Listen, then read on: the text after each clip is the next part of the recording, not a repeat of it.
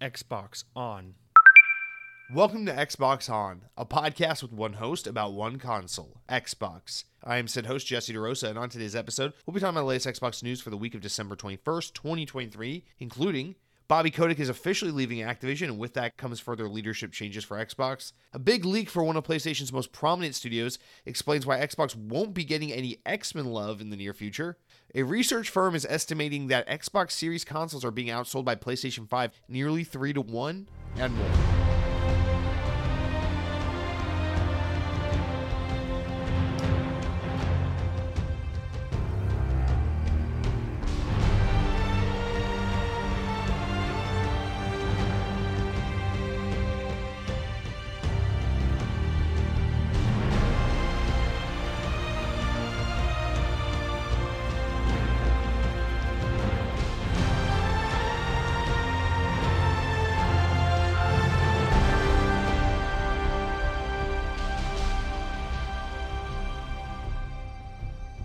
This day in Xbox history, in the year 2013, 10 years ago, Zombie Defense Squad was released as an Xbox Live indie game on the Xbox 360 worldwide. Me neither. I, I, don't know this game. It's I mean, it's no one releases games around this time of year, so the fact that we even have anything to touch back to and reference at all is astonishing to me. So no disrespect to the developers and fans of Zombie Defense Squad. I just don't know what the heck this game is. So uh, happy 10 year anniversary to this game. I can't believe 2013 was 10 years ago, but we don't have to get into that just yet. I know I, every every episode it's like, oh, I can't believe 2016 was so long ago. I can't believe 2008 was 57 years ago. Okay, let's let's try to enjoy it. We're nearing the end of 2023. Naturally, next week with it being the last episode of, of the year, uh, with it just being that kind of reflective time of year, everyone's going to be like, wow, it went by so fast, 2023. Unless you're like four years old, because I remember being a little kid and thinking that a year took like five years to go by. So if, if you were like five or six years old in 2023, uh, uh, you, you were probably just like, wow, finally 2023 is over. I can't believe how long it's been. I went to second grade. I tripped one time on the school bus. I left my lunch at home and had to buy uh, school lunch. A girl in my class told me I smell bad. Yep, and that was it. And now I'm and now and now I'm five years older because that's how long it took to get through this year. I miss it. Those are all real experiences that happened to me. Please feel bad for me. Please, please uh, send your thoughts and prayers to seven-year-old me. Anyway, what are we saying? Oh yeah, welcome to Xbox On, you guys. It is the penultimate episode of 2023. We're getting there. I want to just bring up at the top of the show next week's show, with it being the last episode of the year, um, brings uh, one of my favorite my, my favorite reoccurring things we do on this show where the last episode of the year we go through our kind of game of the year esque episode but we don't do the typical like my game of the year is Baldur's Gate kind of thing instead it's going to be just kind of a fun show I got a special guest coming on uh, and then we'll go through you know our, our list of favorite games we played this year. We'll talk about all kinds of things. Um, we'll talk about xbox. We'll talk about other video games. Just talking about it's just it's an opportunity to kind of reflect on the year and just celebrate the fun experiences we had. It doesn't have to be all xbox specific in terms of what games we played. We can celebrate some great switch games some great playstation games some great games on other platforms. We can talk about of course, the great Xbox games that came out this year. Spoiler alert: I'm definitely gonna be gushing about some Starfield. You can bet your butt on that. Uh, but yeah, I mean, it'll be a fun episode, and then we'll we'll talk about some other stuff. Probably just dick off, get off topic, talk about movies. Uh, probably talk about theme park smells, top five favorite theme park smells of 2023. Of course, what kind of Xbox podcast would we be if we didn't have that conversation? So, just want to put that out there. That that will be next week's episode. And if you want to get in on it, because I love involving the audience with the, I mean, every episode, but in particular this episode, uh, please go to youtube.com, click on the latest episode of the podcast of Xbox On, and drop a comment with your top five favorite games you played in 2023. And then we can read your answers on the show. And like we do every year, we'll tally up the game, sorry, the games that occurred, that, that reoccurred the most on everyone's lists and kind of rank the top three most uh, beloved games from the Xbox On community, um, kind of like we do every year, and just uh, just celebrate some you know fun a fun 12 months that it has been of, of plenty of great games. So write in if you feel so inclined to participate in that. Feel free to just listen in if you want to see what all that is like next week, next Thursday when that goes live. But yeah, if you haven't noticed, this show doesn't take a break. I know. Christmas, New Year's, this guy tells his family, fuck off, family, okay? I got an Xbox podcast with like 170 people who listen to it mostly all the time. And we got to get this podcast out to them because what are they going to be doing? You know, it's, it's, a, it's a major holiday. I don't want let's let's say that someone in the audience is named Ned. I don't want Ned to have to drive to his in-laws' house on Christmas morning, a three and a half hour drive because that's exactly how far away uh, Ned's Ned's um, mother-in-law lives and you know he's he's he's he's going crazy. He's thinking about how he doesn't like his mother-in-law. It's christmas morning. His son's a little pissed off in the back seat because he didn't get a puppy slash playstation 5 slash uh, tesla for christmas and so he's got that going on. But thankfully a new episode of Xbox On went on went up this week, so he has that to listen to and to and to help him ease this this long drive to the in-laws house. So that's what I'm here for. I'm here to make your holidays just a little bit brighter, maybe add a little bit of a maybe if uh, maybe if someone's significant other, boyfriend, girlfriend, husband, wife, whatever is in the background, and they hear this show and they're like, "What the fuck are you listening to?" Maybe I spark a little bit of a rift between you and your partner. Maybe I'm the reason why your partner leaves you. They say, This is exactly why I can't stand to be with you in this relationship. Dave slash Dan slash Ned. Ned is the name I came up with. It's because you listen to this nonsense. How are you 37 years old and you're going to listen to this guy talk about what he's been eating every goddamn week like it's your fucking dietitian or something? You can't do this. I can't be with a man like this. This isn't healthy for me. I got to go out there and live my life for me before I look back at age 60 saying, what did I do? I gave my best years to this man who listens to this podcast. That's absolutely insane.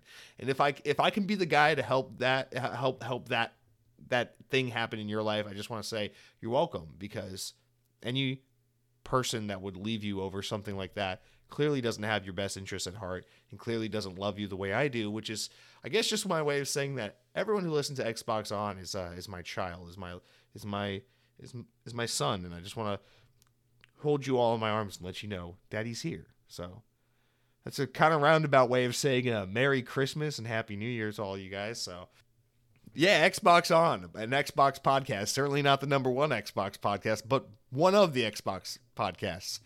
Normally, this is the part of the show where we talk about the notable game releases of the week. But unless you're the developers of Zombie Defense Squad, you probably know better than to release a brand new game uh, just days before Christmas. So that's not happening. We're not talking about that this week. We probably won't really have anything to say there for a couple weeks, uh, which gives us the opportunity just just steamroll right on ahead uh, to the the mildly amusing stories, stories of mild amusement. Yes, as a reminder, it is that time of year where there's just not a whole lot of news to talk about. Although I, I must say, I was doing the notes for the podcast last night, Tuesday night, and I was like perusing the usual suspects: Windows Central, VGC, Verge, IGN. Just looking like, is there any any big story that happened this week?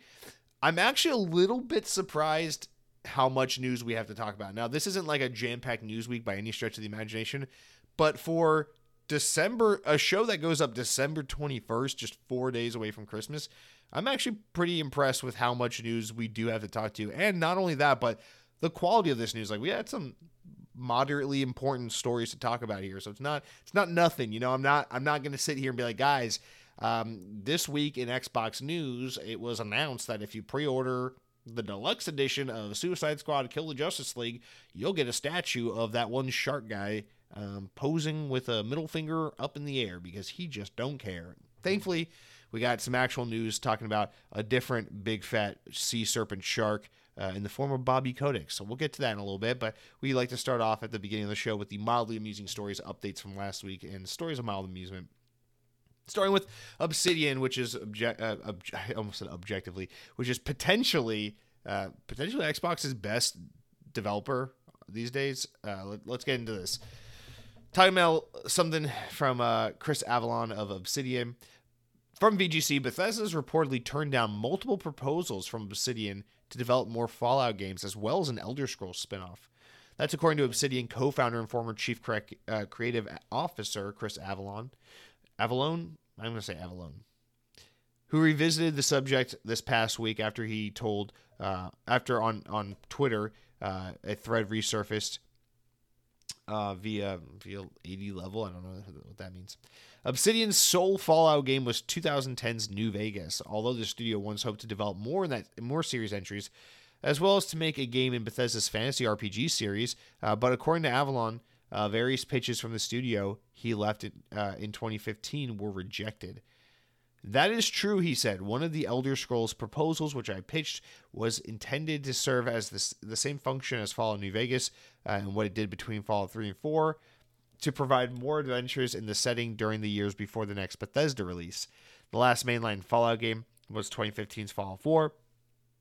And the most recent non mobile series entry was 2018's Fallout 76.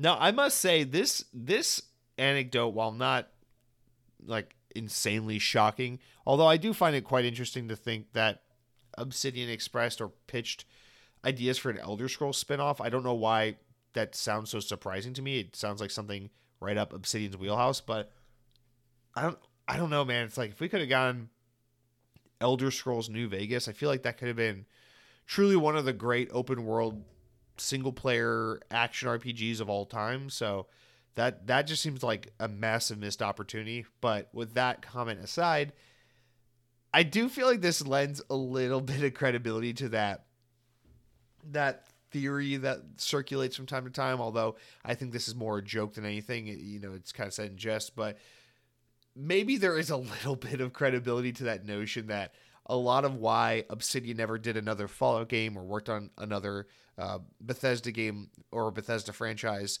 following Fallout New Vegas is because Bethesda got insecure that people were just going to like Obsidian's version of Fallout or Elder Scrolls more than Bethesda's version because it just blows my mind that after all these years, after Fallout 4 being a big hit, but not, you know, what Fallout 3 was, and after Starfield being a, commercial success and a, and a moderate critical success, but, you know, not, fail, not just absolutely failing to capture the world's attention in the ways that games like Star, um, uh, Skyrim or Fallout 3 did, it, it, it does become more and more evident that maybe Obsidian just feels or or Bethesda feels a little insecure that Obsidian are a little more capable than they are. And while I don't think that's necessarily true, it's just like this doesn't really uh, do anything to dispel that that theory because I mean, wh- why wouldn't you want Obsidian to make you know another Fallout game after Fallout 4, especially because it's going to take you 35 years to make another Fallout. You you know why wouldn't you let Obsidian make uh, an Elder Scrolls spin-off game while you know over the course of the 10 years that you're just re-releasing Skyrim again and again and again and again. I, I can understand and very much respect if Obsidian means to come from a perspective more so of like no, it's just that these games are our babies and we want to make, you know, we want to be the arbiters of this IP and this story. I can respect that cuz you know, as a creative, I feel like I would be much the same where it's like, well, no, this is, you know, the Elder Scrolls is my baby. I want to be the one, you know, if you're Todd Howard, I want to be the one to oversee the franchise and the one to to to lead development of the next entry. I don't really want to give it to someone else, even though I'm more than sure that you guys would do a great job making one of these games. It's just that this is kind of our thing. We don't really want to share it with everyone else and in the sense of like just let anyone and everyone make their own their own game, you know? So I can understand it from that perspective, but like following the success of Fallout New Vegas, you know, just knowing how incredibly capable Obsidian is, knowing how long it's taking you guys to make any game that you work on, and and just to be clear, that's not a complaint. I'd rather Bethesda take their sweet ass time make fewer great games than just a bunch of mid games. Um, why why wouldn't you want Obsidian to do another New Vegas or make a spinoff in the Elder Scrolls franchise? I don't I don't know, man. That just just seems kind of crazy to me, but fun little, uh, I guess, uh, little little appetizer uh, or uh, what's it, a mouge bouge or aperitif? What, what does it mean? No, not aperitif. That's alcohol. Whatever. A little a little bite, a little bite to amuse the palates as we uh, head into the appetizer, which is our next story. One that I'm just very excited about because coming off of the Game Awards, this is still by far the announcement that had me the most hyped, which was Sega's announcement of not one, not three, not four, but five classic Sega IP that are being brought back with new entries on the way. And uh, we got a little bit more information on that. Uh, from VGC, Sega's provided some new details about its recently announced reboots of five classic series. At the Game Awards this month, the company said it was developing new entries in the Jet Grind, sorry, Jet Set Radio. Uh, although I call it Jet Grind Radio, Jet Set was the Xbox one, Jet Grind was the Dreamcast one, but whatever. Jet Set Radio, Streets of Rage, Golden Axe, Shinobi, and Crazy Taxi series. In a slide presentation during a management meeting last week, Sega provided a few additional details on the upcoming games, which were described as follows. So for Crazy Taxi, the little tag, the little descriptor they put was innovative and fresh style driving action, cheerful feeling of freedom, cross fusion of nature and city. Peel out the new stage uh, of Crazy City. So I think Crazy City is probably that environment we saw, I guess, in the in the trailer briefly.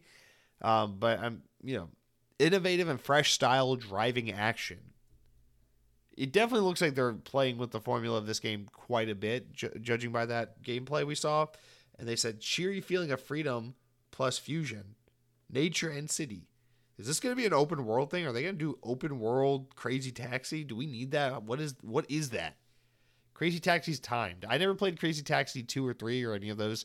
I know they were on. Um, there were some sequels to Crazy Taxi on Dreamcast and PS2. I never played any of them. I only know Crazy Taxi from the original game on Dreamcast plus the arcade cabinet. So, I, I, I could you make this open world? Is that what? Speaking of open world, uh, for Jet Set Radio, they put uh, as a description counterculture, Tokyo Street open world. Remember, this is all being translated from Japanese. Counterculture, Tokyo Street open world. Experience the rebellion movement that feels uh, free in a suffocating society. Make friends, increase your fans, and create movement. Uh, create a movement. That sounds like uh, that sounds like a spirit. That sounds like a, a natural evolution of what Jet Grind Radio was. So that one actually makes sense. It, se- it seems like they're going to try to add some kind of like um. Know, it, well, it just seems like they're tweaking what it was already. You know, build a following. I wonder if it's going to be like a like a Tony Hawk game. Build a build a following. Build your skate career. Um, whatever. I, I would I would welcome a Jet Grind radio game that just basically apes the campaigns from Tony Hawk games and puts them in the style of a Jet Grind radio game. I'll take it. So that that just sounds like Jet, Jet Grind radio to me. Uh, for Shinobio, uh, for Shinobio, sorry, I, am a little sick this week. I have a, I have a head cold, so I'm having a hard time speaking English uh, more so than usual. For Shinobi, uh, although that's the stupid thing to say because uh, Shinobi is, is, is Japanese, so also having a hard time speaking Japanese. Please, the guess of my sigh. Shinobi, they, they wrote as a description, slay the enemies in the silence of the moment. Run through the run through the world of Shinobi, full of monsters and ninja actions. Grab Oborozuki, the legendary sword, and slay evil once more. Your clan and the world are counting on you. That sounds like it explains very little about the gameplay and more about the synopsis of the game. So I feel like I have nothing to say to this, but I also feel like there's nothing to say about this game other than it is a 2D side scrolling action game that looks beautiful. I just love the fucking art style. For Golden Axe, they said warriors arise to subdue the demons. Definitely Japanese. Uh, defeat your enemies with various uh, attacks and swords of magic. The legendary story about the battle axe. Golden Axe is about to begin. Uh, again, just sounds like more of a synopsis and less of a less of a description of what the gameplay will be. Uh, but again, Battle Axe or Golden Axe, I assume it will just be a a, 3D action brawling kind of not brawler, but you know, like beat 'em up, like yeah, like the Marvel Ultimate Alliance series, but Golden Axe. Streets of Rage Revolution. Beloved side scroll this is the last one. Beloved side scrolling beat 'em up action series. Okay that explains what the game is. Take control of one of the ex officers and make the city a place where people are no longer have to walk the streets of rage. I feel like we got some um, some explanation with those first few, and then it just started being like the back of the box kind of uh, description. Um, regardless, it just seemed like for the most part these are all pretty spiritually in line with what these games were. Although I'm a little curious about what they're doing in Crazy Taxi. That one was also the one that looked the weirdest in the trailer, where I was like, they're really taking liberties with what the formula of Crazy Taxi was. I wonder if it's just because Jet Grind Radio was very much a console game, Shinobi is very much a console game, Golden Axe and Streets of Rage, while perfect arcade games are those kinds of arcade games that translate very well to home console, whereas Crazy Taxi is very much an arcade game. And while the first Crazy Taxi, you know, I think translated well to the consoles of the time, like the Sega Dreamcast, and have translated well as like Xbox Live arcade games or iPhone apps and things like that. Um, the formula of Crazy Taxi maybe doesn't hold its weight in, in a way that would like justify a brand new, from the ground up, reimagined new entry in the series for current gen consoles. And so maybe they feel like there's kind of a need to evolve that formula to make to be able to justify creating not not a, a, a port of an old arcade game or a new arcade cabinet, but rather a brand new console experience in the Crazy Taxi IP. So I, I kind of get it, but I'm I'm a little cautious on that one because I love Crazy Taxi, but I'm like, what are you what are you doing with this? So let's see. I'm I'm open to it. I'm not I'm not so in love with what Crazy Taxi is that I don't think you can create something new and call it Crazy Taxi and have it be great. So not necessarily opposed to it. I just I'm just curious what what the hell is that? Innovative and fresh style driving action. That's what they say. All right, and we have one more story of mild amusement to go through before we uh, get into the main run of the podcast. And unfortunately, this one is uh is some some sad news, but obviously I have to pay respect, so I thought we'd put this in here. Um, from VGC, James McCaffrey, the voice of Max Payne, has passed away at the age of 65. McCaffrey, who previously provided the voice, or sorry, who, who provided the voice of Max Payne for all three games in this series and also provided his likeness for the character in Max Payne 3, reportedly died on Sunday, surrounded by friends and family following a battle with cancer.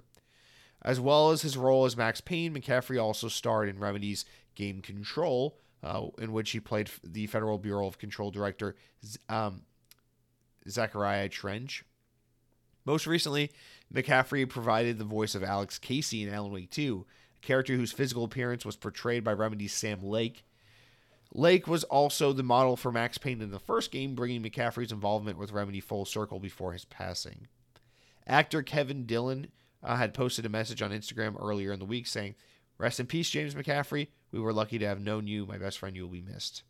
So, obviously, really sad stuff. Not much to say about this, uh, other than I just wanted to, you know, bring attention to this because got to show respect for people who contribute to the games you love. And this is, of course, especially timely because Alan Wake 2 just came out a month or two ago, and it is a wonderful, wonderful game that I love very much. It's one of my favorite games. I've one of my favorite new releases that I've experienced um, all year, and it sucks because James McCaffrey, while not a, a, name I've been familiar with and like a person I followed in any way, um, is clearly a person who's had some kind of impact in the games I've loved and played because I, I love Max Payne. I love Alan Wake. I love Control. I love uh, Alan Wake 2. So clearly, this man has been a part in all those games I've loved and all these excellent Remedy games, and he's been in other things as well. But of course, he's most well known in the game space for his contribution to these various uh, Remedy games and, and Max Payne 3, of course, which is a Rockstar game.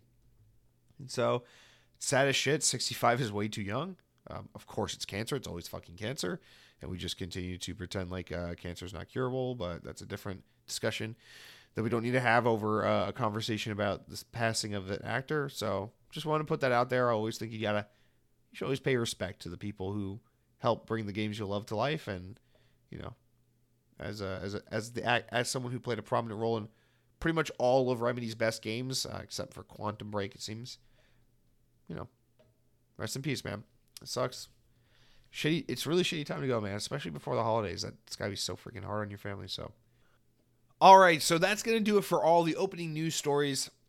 Next, we move into the main news stories of the week. But before we do, I you know take a little break, talk about the games we've been enjoying this week, um, which I tend on doing so. But before I can tell you about the games I've been playing this week, I gotta stop everything I'm doing and tell you about what I've been eating. And this week, I don't have a particular item that I, I, need to draw attention to, but it is it is um, it must be said, right, that th- this time of year there's something to it. I know it's tired. I know people say it all. Oh, those those holiday pounds. Oh man, you gotta you know lose that weight. New Year's resolution. Blah blah blah. There is something about this time of year where you just you just put on a little extra weight, and you gotta work extra hard to try and avoid all the uh, all the sinful treats and and, uh, and, and, and, and indulgent food offerings that that follow you around, and I'm I'm feeling this ever more so as I uh, as I comfortably settle into my adult lifestyle of you know I, I don't go to school anymore. I got the day job. I go into the office. I work in an office. I sit at a computer all day, and all those kinds of things.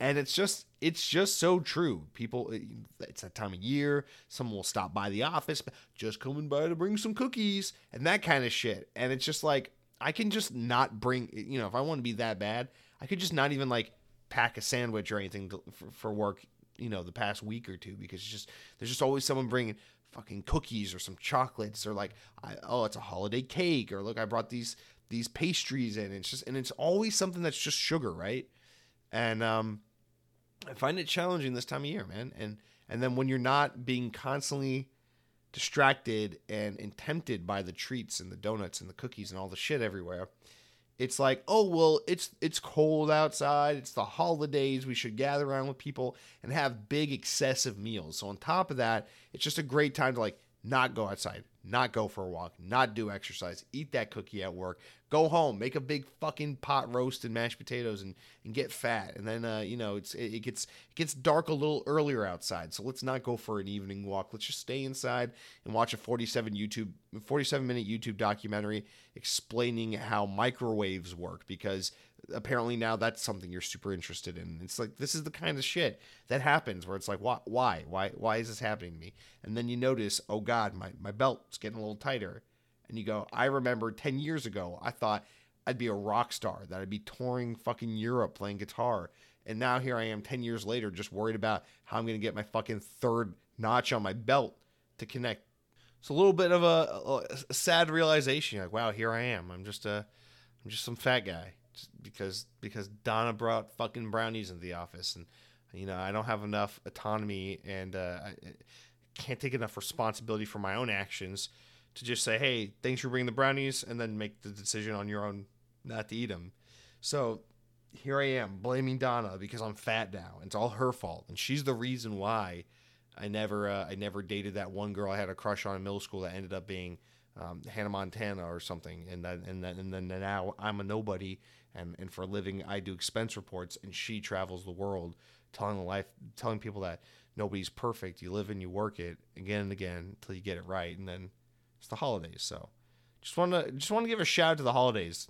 It's crazy. He even here in Florida, man, it's crazy too. Because I would have never believed this, but even in Florida, around this time of year, it's just like, yep, it's dark at 5:24 p.m. and oh, yep, I uh it's it's surprisingly for some reason it, every year in Florida uh, since I moved here it's like it just gets really cold around Christmas and New Year's just just because it's supposed to be and then it goes back to being summer all the time so like you know like 2 weeks ago sweating my ass off wearing shorts flip-flops it's all good it's Florida and come January 4th don't get me wrong I'll be right back at the beach but um, for some reason the past few days impending Christmas, it's been like hoodie weather here. I mean, it's not like freezing, you know, to all you people up, up north and, and other places and listening at in the tundra. I, I know it's much worse in other parts of the of the world, but it's kind of it's kind of fucking cold here, and it gets dark at like 1:27 p.m. So anyway, shout out to Brownies. Shout out to Sam's Club. They got a good uh, cookie platter that I bought, so I could I could give my new neighbors. It's perfect. We got um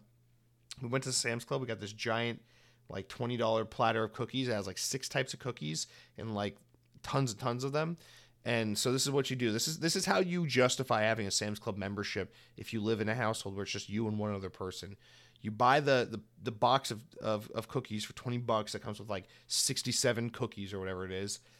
And then you get these little tins at the dollar store and you put a, mo- most but not all of the cookies in these tins and then you go to the houses next door to you and you ha- you knock on the door and you say, "Hi, we're the new neighbors. Here are some cookies. Please don't let your dog shit in our driveway." Right? A little passive way of being like, "Hey, we're nice. Don't fuck with us, please." And then you're like, "Oops, just so happen to have 17 leftover Sam's Club cookies, and they got freaking chocolate chip peanut butter. They got s'mores." You know, they got the fucking pecan praline, whatever the hell this is, this the the sandy donut thing. What I don't know what the, these flavors are and they're all good. And then you know you're trying to you're like, oh, it's podcast night. Let me just throw together a quick salad that'll be quick, easy, and healthy. I'll have some grilled chicken and salad. Doesn't fucking matter if you're gonna eat three cookies before and after the salad, dumbass. So that's it for what I've been eating, guys. Is it is it an eventful way to do our final what I've been eating of the year? Well, not really. We probably won't talk about what I've been eating next week because next week's podcast is going to be very different, very different kind of show. So we won't have the traditional format. So I'm just realizing right now I'm I'm ending the year on a what I've been eating that is basically just defeatist, gluttonous, and um yeah, and sad, man. It's just pathetic, man. Anyway, it doesn't all have to be that way because uh, let's move on to what I've been playing, which isn't defeatist, which isn't sad. It is no, in no way me as an almost 30 year old just trying to relive my childhood because I've been playing Halo the Hedgehog and Sonic the, the Sonic the Spartan this week. Um, I'm actually playing the exact same, the exact two games I was playing uh, the week before. Um, I haven't had too much time to play video games this week because again, still is just like trying to figure out how to freaking put a plunger and toilet plunger in the bathroom or something. You know, trying to make the house look like a house. So hang a picture of a cat on a wall, put a toilet plunger in a guest bathroom, that kind of thing. Um, but when I have had time to play games, well, at first I tried to go back to Modern Warfare 3 because I said, dude, you put 70 bucks into this game, you played the campaign, beat it, you played multiplayer for like a good week, and then you moved and you just haven't really gotten back to this game after that like week and a half of playing it. So I want you know I want to get my time in with the game. I want to get my money's worth. Let me get back to this. I just I can't get back into Modern Warfare 3, man. I don't know what it is because again, despite the fact that I think the campaign is absolute horseshit. Um, it's actually like it's actually like disgraceful how bad that campaign is, and I know I know Sledgehammer kind of got dealt a shitty hand. They were thrown into this without really wanting to do it and given like no time to figure it out they really did put out the absolute most dog shit campaign ever. And that's and that's really saying something considering that a few years ago they put out what was at the time the most dog shit Call of Duty campaign with Vanguard. So I mean they're they're two for two right now. But despite that, like I really do like this game's multiplayer. I don't like it's not the best Call of Duty multiplayer, but it is pretty good and I, I feel like it's worth playing. Like it's not like if you buy Call of Duty just for the multiplayer, you're one of those guys. I don't think Modern Warfare 3 is necessarily a bad investment. Like it's you can have a good time, but for some reason it's just not it's not clicking. I guess there's something wrong with me because I had so much fun playing Modern Warfare 2 last year, and while all the COD, COD community were just bitching and moaning about how bad MW2 was, I was enjoying the hell out of it.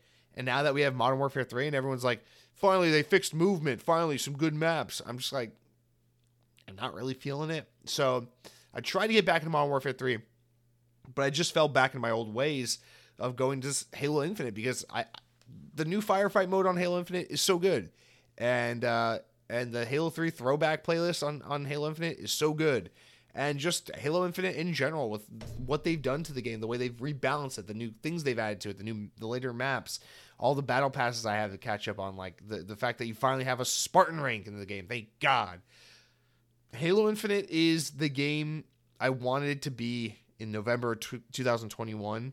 And um, while it's frustrating that it took so long to get here, all I can say now is I'm enjoying it. I'm having fun with it. And I just, um, this is really the best place to be in with Halo. This is kind of the, the way I used to enjoy Halo 5 during the uh, Xbox One years, where it's just like, it's just this game I'm always playing in the background. And I guess lately in the past few years, it's really been Call of Duty that's been that game. But I, I, I want it to be Halo, and it used to historically mostly be Halo for me. And right now, I don't know if it's just a phase, but whatever it is, I'm leaning into it. I'm enjoying it, but it just feels like Halo is that game again for me where it's just the game I'm constantly playing in the background. It's like right now I'm playing this game and some Halo on the side, you know? And uh, that game that I'm mostly playing is Sonic Superstars, but you know, it's just so nice to have yeah, let me play like three matches of multiplayer before, you know, it's like I got home from work, I made dinner, got ready for bed, did some laundry, did this, spent some time with the girlfriend, pet the cat, did the thing. It's 9:30, I got to start getting to bed. That kind of thing. It's like, let me just let me just play 30 minutes of Halo, okay? Let me just get a couple matches in. It's that kind of thing. And it's like it feels really good to have that relationship with Halo again where it's like that thing that's just always there. I'm always getting a couple matches in. I'm always making a little time for it, and it's just always a consistent little part of my life. And I love that. I love having that that Halo back in my life, and I feel like Halo Infinite has finally gotten to a place where it it it's ha- I'm glad to have it be that game. God, Halo Five, dude, I played so, mm, Halo Five. Halo Five is the reason why I was a B plus, like a, a B average student in college. that and because I'm I, I, I was I'm too lazy to get A's. But that's that's kind of like my consistent side piece game. And the other thing I'm playing is Sonic Superstars. I'm I'm just going back enjoying the the time attack mode, replaying levels, just trying to feel them out because I feel like this game just has a really smart level design. I don't have much to add that I didn't say last week. Um, it's just that I'm I'm really just having a having a blast with this game and really wasn't expecting it because I bought Sonic Superstars basically out of a combination of two things: obligation because I love Sonic, and because it was 30 bucks and the game I actually wanted to play, Mario Wonder, is 60 bucks. And while I still very much want to play Mario Wonder, I can't wait to finally get into that. I, I can't help but feel like Sonic Superstars kind of ended up satiating that need I had to like go back and play some. There's something about this time of year. I don't know what it is. I think it, I just always want to play like a, a fun little 2D platformer game around this time of year. Like I remember Kirby's Epic Yarn came out around this time in 2010 and that was like my Christmas game that year. And like I remember what year was New Super Mario Bros. Was that 2009? I remember New Super Mario Bros. was that game for me that year. It's just like I, I just love. There's something about like Christmas and a new little fun, lighthearted family kind of 2D side-scrolling platformer game that I just always like to have. And Sonic Superstars is like really scratching that itch. And I know Mario Wonder is probably better, and I really want to play it. I'm still really itching to get to it, but I kind of feel like if I have to hold off for now, Sonic Superstars really did give me what I was looking for, and I'm very very satisfied with this game. So there's that. Um, on the other hand, I'm, I am starting to look towards my next game. I'm going to sunset my time with Sonic Superstars, move on to something else, but I'm trying to figure out what I need this next game to be because I'm a little torn. Like, while on the one hand, I want to get Mario Wonder and just give my Switch some goddamn attention for once in its life, what I really want to do is is download either Atlas Fallen, which I will say Atlas Fallen is probably the number one game that came out in 2023 that I didn't play but really wanted to play. And it's on sale for 35 bucks right now, so I'm like really tempted to try that. But then I'm also like, no, you could go even cheaper because I really want to play Batman Arkham, like the Batman Arkham trilogy. I have it. I bought it forever ago. And I really want to finally just play these games because I'm really anticipating Justice League kill the Suicide Squad, kill the no, nope, Suicide Squad kill the Justice League. Literally the exact opposite of what I said. Um, I'm really anticipating that game. I know people aren't like high on it at all, but I just I, I think I'm gonna enjoy it a lot. And so I feel like I need to really just force myself to play this Arkham trilogy once and for all before that game comes out. So I'm kind of leaning towards going back to Arkham Asylum. So I don't I don't know. Atlas Fallen, Mario Wonder, or Batman Arkham Asylum. That's kind of where I'm at. It's one of these three games, and I suspect the next uh, 48 hours or so, I'll I'll know which one I'm going for. So the options are free, 35 bucks, or 60 bucks. So gotta fi- gotta figure out which one I want to do next. That's it for what I've been playing. That's it for what I've been eating. Um, I don't know. I don't I don't know what's going on. Uh, when did this candle get on my desk? all right, let's take a quick break and then uh, we'll get into the main news topics of the week. Um, so, be back in two seconds. All right, let's jump into the news. This first one, all about Bobby Kotick leaving Activision and leadership changes at Xbox. It's kind of a long one. Uh, there's a lot to this. I read through it twice already today and was like, okay, how can I trim this? But really, I feel like we just need to read through the whole thing. And you know what? We only have like three stories to talk about anyway, so why not? So let's just let's just start from the top and uh, we'll break it down from The Verge. That's right, not VGC. The Verge. Activision Blizzard CEO Bobby Kotick is stepping down officially on December 29, 2023. Microsoft has not appointed a direct replacement, instead has rolled a suite of Activision Blizzard executives has rolled a suite of Activision executive um, Blizzard executives. God, try try again, including Blizzard uh, president Mike Ybarra, former Xbox, Activision publishing president Rob Kostich, and the Activision Blizzard vice pres uh, vice chair Thomas Tip Tippl Tippl. Under Microsoft's game content and studios president Matt Booty. So all of these heads, all these VPs, all these uh, executive suite guys will now be under Matt Booty. Kotick's departure comes just two months after some Xbox leadership changes that saw Sarah Bond promoted to Xbox president, leading all Xbox platform and hardware work, and Matt Booty promoted to president of game content and studios, including overseeing Bethesda and ZeniMax Studios. Now Booty is getting even more responsibilities with Bethesda, Activision Blizzard, and Xbox Game Studios all under his watch. So that is a absolute massive role. And and, and let me use the exact same uh, uh, um, adjectives. Absolute massive promotion from Matt Booty for him to. I mean that that is insane, and we'll get to that in a second. Um, but continuing on, Microsoft is largely keeping the leadership team of Activision Blizzard in place with some executive level exceptions. Activision Blizzard Chief Communications Officer Lulu Meservey, um, who's very vocal on Twitter during the uh, during the acquisition, uh, will will leave the company at the end of January. Interesting. Okay, so put a little uh, put a little pin in that. Uh, sorry, I'm highlighting some things I just want to circle back to when we're done reading. Humam Sakhnini, I want to be nice and try to pronounce these names, uh, who is vice chairman of Blizzard and King, who will also depart at the end of, of December, along with Kotick and uh, Lulu Cheng. A number of Activision Blizzard executives will depart the company in March as well.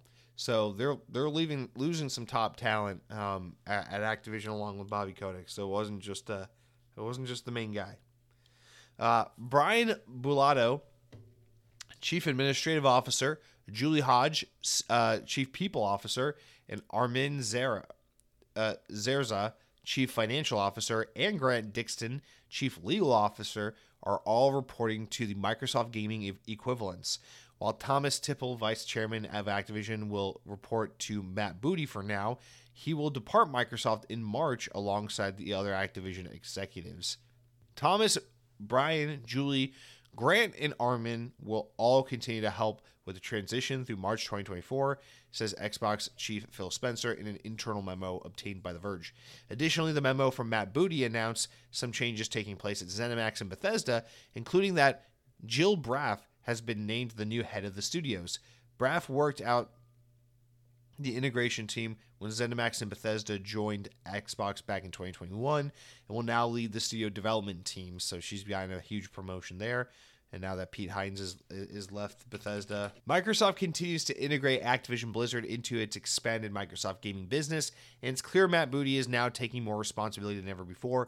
Xbox fans are now waiting to hear Microsoft's plans uh, to add Activision games to Game Pass. Spencer previously blamed the deal's long regulatory process for having a lack of a back catalog of Activision games available on Game Pass, warning that we'd have to wait until 2024 for news on that addition.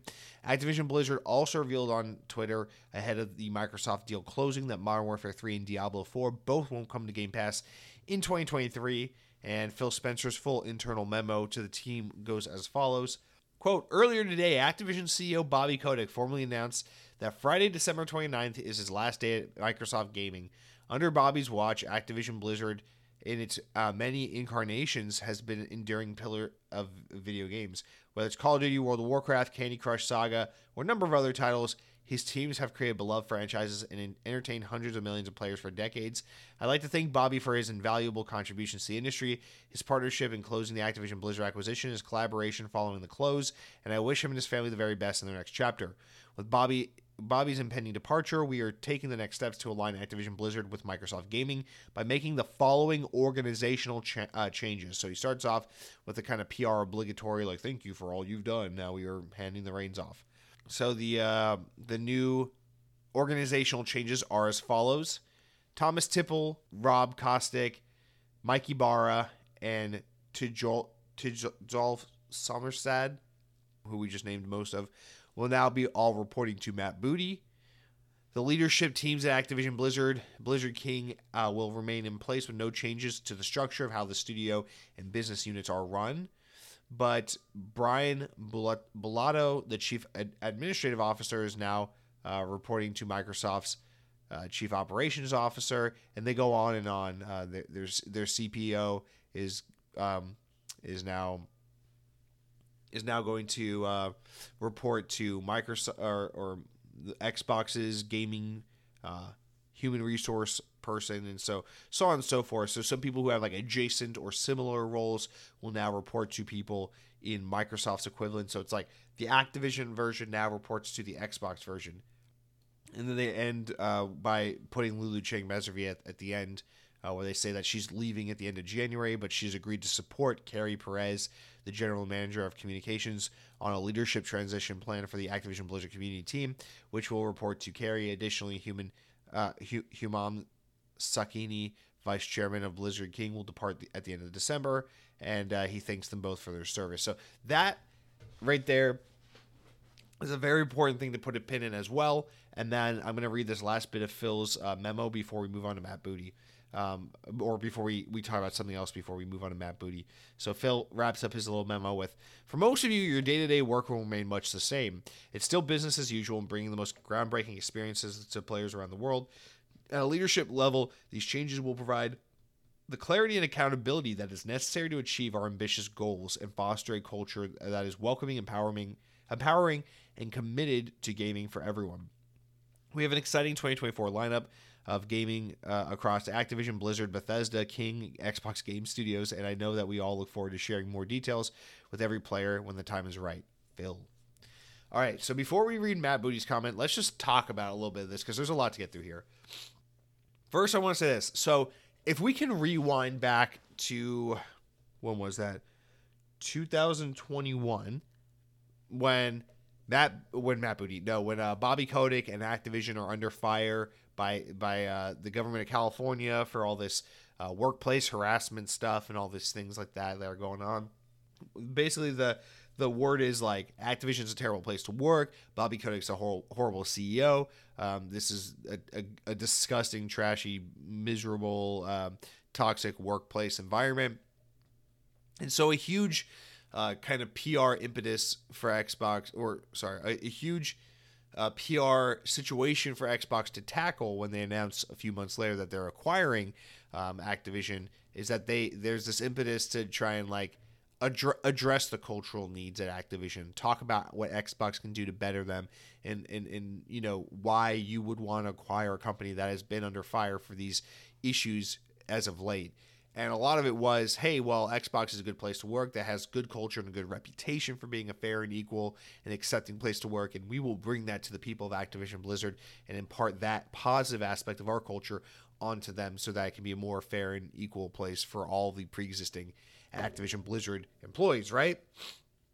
However, it, it must also be said that a lot of these people who are leaving the company are also kind of the people that made the ship run, you know? So it's it's it's like yeah, you got Call of Duty, you got Candy Crush, you got World of Warcraft and Blizzard and all these things, but and you got Bobby Kotick out like we all wanted, right? But it, it's important to note that it's like you're also le- you're losing all like these these these main talent people, and on top of that, it's like Activision is such a well-oiled machine, and it is so important um, that Activision be operated by the the culture and the people it was operated by in order to maintain the thing it, it it's been able to do for the past 15 20 years which is this annualization of, of games like call of duty and, and managing to hit this this this quality benchmark every year consistently and have the best selling game of the year year after year after year with very rare exception and um, you know despite the various thoughts and opinions about this Call of Duty or that Call of Duty or what they've done to Activision and what it's become and how all these companies don't get to make their own games now and everyone's just a support team for Call whatever. Whatever you feel and think. There's no denying that a huge part of why Xbox wanted Activision was because of the the money, the attention, the the playership, the engagement, and everything that Activision had garnered under the structure and leadership that it had established at the time of the acquisition. And there's no doubt in my mind that Xbox wants to keep that gravy train going, that operational train going exactly as it was. But you can't do that by losing half of the people at the top and by telling the rest of the people, you all report to Xbox now. And there's something just kind of inherently flawed about because, on the one hand, of course, I respect and appreciate this idea that it's going to be like, hey, everyone's going to continue to do the job they do. They continue to do the job they did at Activision under Microsoft's ownership. But now all these higher ups report to these Xbox people, and we have a great reputation of treating our people well, hearing our people out. Um, blah blah blah blah blah. Workplace harassment's not a thing here, and that's great. But you got Bobby Kotick, Bobby Kotick and his ilk who have run the company forever, and they're all all all on their way out the door.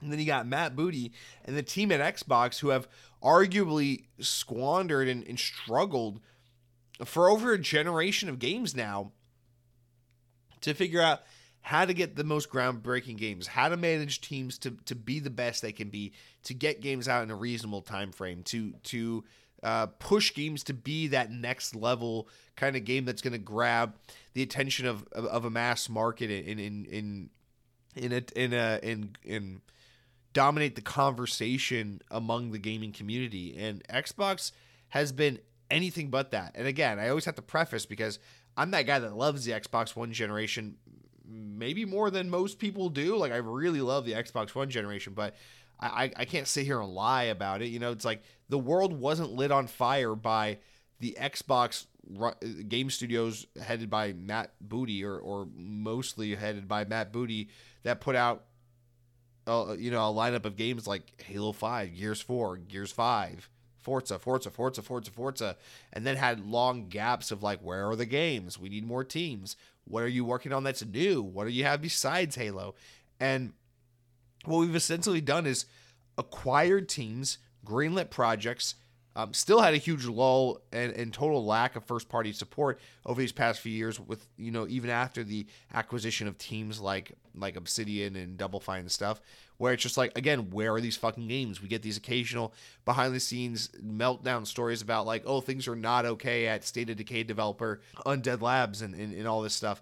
And all this is still happening under Matt Booty's watch. And and while Xbox still hasn't really been able to be have the output they needed to have to make the games they needed to, to make and to and to garner the respect and attention and command you know to command the the enthusiasm from the gaming community that they've been so desperately trying to garner he's been promoted and promoted and promoted. And now he's over ZeniMax and now he's over Activision. And it's like well, well hang on man. You just gave this man ultimate power. You just gave Matt Booty power over all the people who are responsible for getting a new Call of Duty game out each and every year. And you know, again, say what you will about Call of Duty or what Activision has done to to those teams, but like if you want to continue to get a new Call of Duty game out every year, I don't know that the guy who can't even get a State of Decay 3 out is the guy you want in charge at the top. And I don't mean to oversimplify things. It's not, you know, Matt Booty's not the one developing these games, but he's the one in charge of the teams and making sure that he's following up with all the the studio heads and the producers and the project leads and, and, making sure the games are coming along and the milestones are being met and that the teams aren't just wasting their time and spinning their wheels working on nothing and that we aren't just we aren't just treading old ground and that you know we're, we're coming up with thoughtful new innovative games that are attainable realistic doable within the realm of realism for the team at, at task of, of creating these games and that we're getting them within a reasonable time frame that games are being made in a three to six year development cycle and not an eight to ten year development cycle and not a five years later we had to cancel a game and restart and come up with something new because we know that rare's run into some trouble with everwild. We know that everything about the coalition or the initiative rather has been an absolute just fucking mind-numbing failure and that the coalition is, was turning its wheels trying to do a new IP and is now defaulting back to Gears of War when they shouldn't have been walking away from Gears of War in the first place because they just set up the fucking dominoes to do the final chapter in a trilogy and then walked away and tried to do something else for some fucking reason. And Undead Labs has all this all this like behind the scenes uh, dirty laundry that needs to be aired out. And it's like, and now you're giving that guy in charge of all these teams, and, and, and, oh, and don't even get me started on on on Ninja Theory and how they've just been allowed to make a sequel to Hellblade for 47 years and basically do nothing, nothing new, and have so little to show. And even though we got that game teased in Engine three years ago, we we still can't even get a firm release date for it. You know, it's like it's stuff like that, man. And the guy who's in charge of all of these teams has now been promoted and promoted and promoted, and uh, and not just promoted, but like given control and authority over the biggest and best in the industry. And I just I just worry, I guess, that it's not that I don't think necessarily that Matt Booty can maybe prove us wrong. I don't know. Maybe maybe Matt Booty's about to take the fucking gloves off and prove us all wrong because he's been given this newer title. He's got more power, more authority. He reports to Phil Spencer, of course, but he has more autonomy and he's more directly in charge of just the studios and not much else or you know in, in nothing eh, like not hardware or anything like that because that's sarah bond's territory. And so maybe we're about to watch this man work some fucking magic and we're all about to start bowing to the feet of matt booty. And i hope that's the case and i hope i'm wrong about my apprehensions here but it's like here he is and he's got been given this ultimate power but if he can't execute on it properly and if he can't be taken seriously as the leader he absolutely needs to be with this newfound power what do you think the people at all these many, many Activision and Blizzard teams are going to say about him? You know, what what do you think they're to what do you think they're to do when they realize hey, Microsoft bought us, Bobby Kotick and the top guys left Activision, and now we're all now we're all taking orders from these Xbox guys, and at the top of that chain is Matt Booty, and things are kind of a mess, and the next Call of Duty is kind of unraveling, and and Activision or as a whole is just kind of like directionless and Blizzard's like what the fuck do we do next and they don't have proper leadership and stuff. And I'm not saying that necessarily those things are going to happen, but if shit starts to hit the fan, it's going to look really really really obvious really really fast that Matt Booty was not the guy for the job.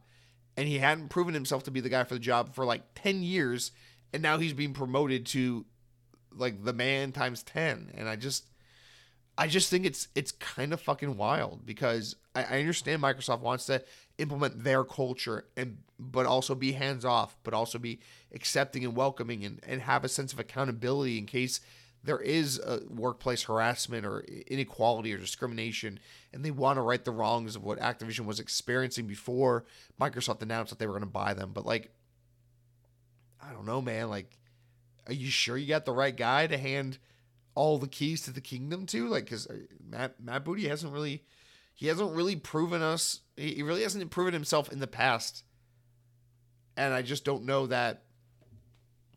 I just don't know that this was the right move. Like I'm, I'm a I'm a little skeptical of it if I'm being completely honest. And I hate to say that because Matt Booty seems like a capable guy. He seems like a good guy. Seems like a likable guy, but like.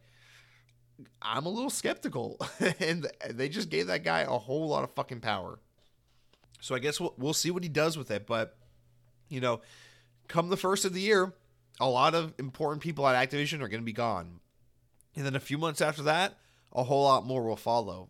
And I know there's a lot of transitional stuff going on right now, but you can't learn it all and master it all in a couple of weeks to a couple of months. Like this is um Activision is a structurally sound, well-oiled machine, and Microsoft cannot just assume the roles that all these people filled. And I, I don't know, I'm excited. But the good news is uh, Mike Ybarra will now report to Matt Booty again. And so basically the Xbox band is back together and, you know, Rod Fergusson is there. I just, I don't know. I, I, I get, I guess really the, the main thing that I, I, I'm saying without saying is that wouldn't there be people at Activision that you would want to say, hey, what's it going to take to get you to stay and become part of Team Xbox permanently? Because we need your guys' expertise and guidance because clearly you know what you're doing. You know, I, I know Modern Warfare 3 sucks this year. Not every Call of Duty is wonderful, but like they make a lot of money and they do pretty well and they usually come out pretty polished, well packaged, you know, you know well fully fleshed out um, packages uh, th- these games and the people responsible for making that happen, like you could, you might want to put them in charge of, uh, of not only keeping them in charge of, of, of these Activision teams, but maybe put them in charge of your Xbox teams. Maybe we could get a Fable game out of Playground Games in under 25 years if we had, if we had that, that, that Activision leadership, you know, in charge of Xbox rather than putting the Xbox leadership in charge of Activision, you know? And before I read the Matt Booty um, memo to employees, I did just want to point out the absolute hypocrisy of Lulu Cheng Meservey, who um just totally embodies everything I hate about this freaking like online Twitter fanboy like Team Xbox bleed green kind of community where she was, you know, literally didn't give a shit about Xbox, was was very aggressive on Twitter about constantly tweeting about why Sony's evil, why the FTC isn't isn't isn't considering all the facts and why they're wrong and they're making a mistake by not approving Activision Blizzard King. She's clearly in this in group of of top executives along with Bobby Kotick who are just here to see to it that this deal went through so she could get her fucking fat stack of cash and and and walk away with the legacy of having run a successful Activision for many years while also becoming um, it's insanely disgustingly wealthy off of Microsoft's money following a successful sale of Activision Blizzard to Xbox to Microsoft. And um, I mean, it's made so fucking apparent, by the way. Like for the past year, she's just been on Twitter all day, just like, here's what's wrong with everything the European Union has to say. The the you know, uh, here's why PlayStation doesn't care about gamers and doesn't care about a, a world where game where gamers have more accessibility to great games. Here's why Microsoft and Activision absolutely need to join forces and while it will only empower gamers to be stronger and better than before. And it was so cringy too because she got like that that fucking corporate headshot where she's wearing her suit. She looks all official. And then all her replies to all her tweets you know she's like this fucking wealthy ass executive who doesn't know or give a shit about anything gaming related. She just she just works here and is good at her job. And all her twitter replies would just be these fucking like weird fucking Twitter egg people. Remember Twitter eggs when people's profile pictures with the egg? That's basically equivalent of these fucking Xbox profile people where the, their little profile pictures like the Xbox logo or like their Xbox avatar jerking off Phil Spencer or some shit like that. Where it's like they're just like, yes, Lulu, you understand, you understand gaming, you understand that Diablo 4 was always meant to be an Xbox game, but placed evil, awful PlayStation and the European Union are the real issue. Fuck out of here, dude. Cause this this fucking girl made her goddamn money. The deal went through. She did her job. She did it damn well. And now she's about to walk out the fucking building along with Bobby Kotick and all the top people with her fat fucking stacks. And Activision's going to be whatever the fuck it is under Xbox's leadership with Matt Booty at the helm. Bye. It's just fucking gross. Like the the weird parasocial cucking to corporate executives that these gross little Xbox fanboy. click on my my YouTube page where every week we go over the hard hitting facts about what's going on in the world of Xbox and why PlayStation is just fucking wrong. These stupid ponies don't understand it. And thankfully, Lulu Cheng Meservey is looking out for us Xbox fans. Xbox Nation, can I get a shout out? These fucking gross. You're gross. She's gross. Bobby Kotick's gross. Corporate executives are gross. But you know what's not gross? Denny's, the Grand Slam is still a wonderful value as the economy worsens. I mean, can you find the better value in all of uh, in all of American dining? I don't fucking think so. But anyway, let's move on. Bo- uh, I almost said Bobby Kotick. Matt Booty, he's got his own memo, not to be outdone by Phil Spencer. He's got his own memo for employees. It's, it's shorter, it's snappier, and I think it's a little more there's a little more we can glean off of by reading this. So let's finish up with Matt Booty's uh, internal statement here, his little memo, and then uh, we'll move on to the rest of the news. Matt says, quote, Today we are delighted to welcome the talented gaming development teams from Activision Publishing, Blizzard, and King to our game studios and content organization. Together with Xbox Game Studios and Bethesda, our studios organization will continue our mission to build world class games that entertain and inspire players for blah blah blah create lasting communities. In addition, today we're announcing Jill Braff as head of the ZeniMax Bethesda Studios. Jill has a wealth of experience in games and entertainment with the previous roles at Nintendo, Sega, Glu Mobile, a home shopping network, and Warner Bros. Building an online and marketing business for Ellen DeGeneres' show.